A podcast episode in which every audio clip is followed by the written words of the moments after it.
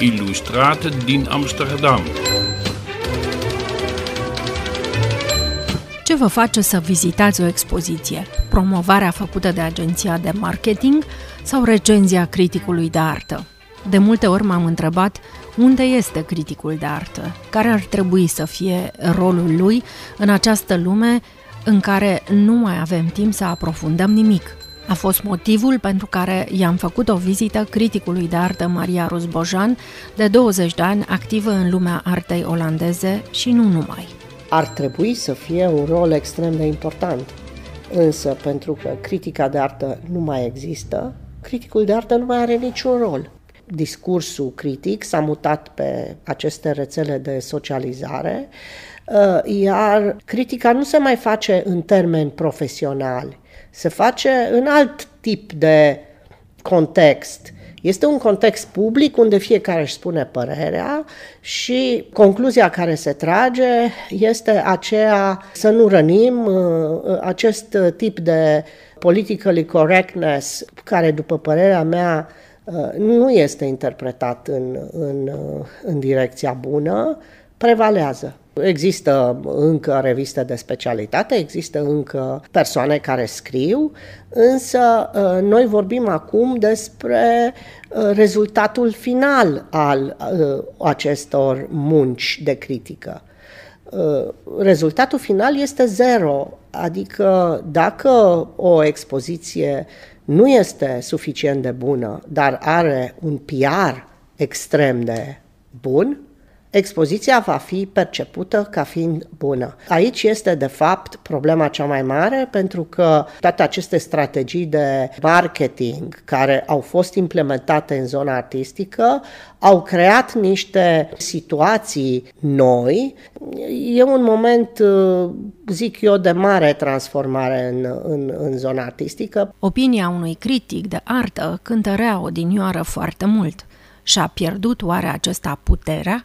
Absolut complet. Lumea artistică a devenit foarte vastă. Sunt categorii diferite, odată de producție artistică, de consum artistic, de, mă rog, toate aceste categorii sunt prea multe și au început să se canibalizeze reciproc. Ori această canibalizare a dus la o reorientare a întregii scene artistice globale. Avem o piață de artă care devine din ce în ce mai solidă, axată pe pilonii istorici, dar și pe dealerii mari, care aceiași dealeri mari se folosesc de aceleași uh, firme de PR ca să impună uh, aceiași artiști. Deci totul s-a transformat într-o luptă de care pe care, care folosește cea mai bună agenție de PR, care ajunge datorită acestei agenții de PR în ziarele și revistele cele mai importante, care galerist poate să influențeze cel mai mult directorii de muzee ca să-și promoveze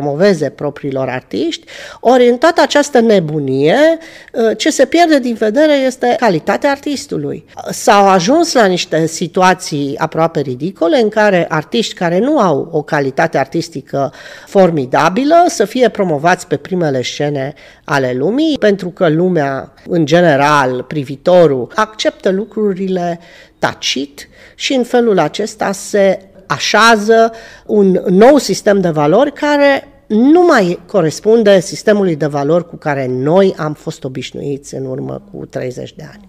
Ceea ce eu am învățat în atâția ani de când sunt activă în, în zona artistică este că până la urmă arta răzbate, iese, scapă. Arta poate scăpa, dar ce se întâmplă cu publicul? Ce se întâmplă cu privitorul? Greu de spus. Există grade diferite de educație artistică. Sunt unii care pot percepe doar un limbaj vizual care ajunge până, uh, să zic, la modernitate, care se duc să-l vadă pe Rembrandt, pe nu știu ce, pentru că se duc acolo, se hrănesc cu culoare, cu spiritualitate, cu tot ce au acei mari artiști de spus, dar nu intră în uh, alte chestiuni pentru că nu le înțeleg. Sunt ceilalți care ajung până la nivelul avangardelor de după război, care și au, au ajuns să priceapă de ce a ajuns Picasso să, să facă acel tip de abstracție.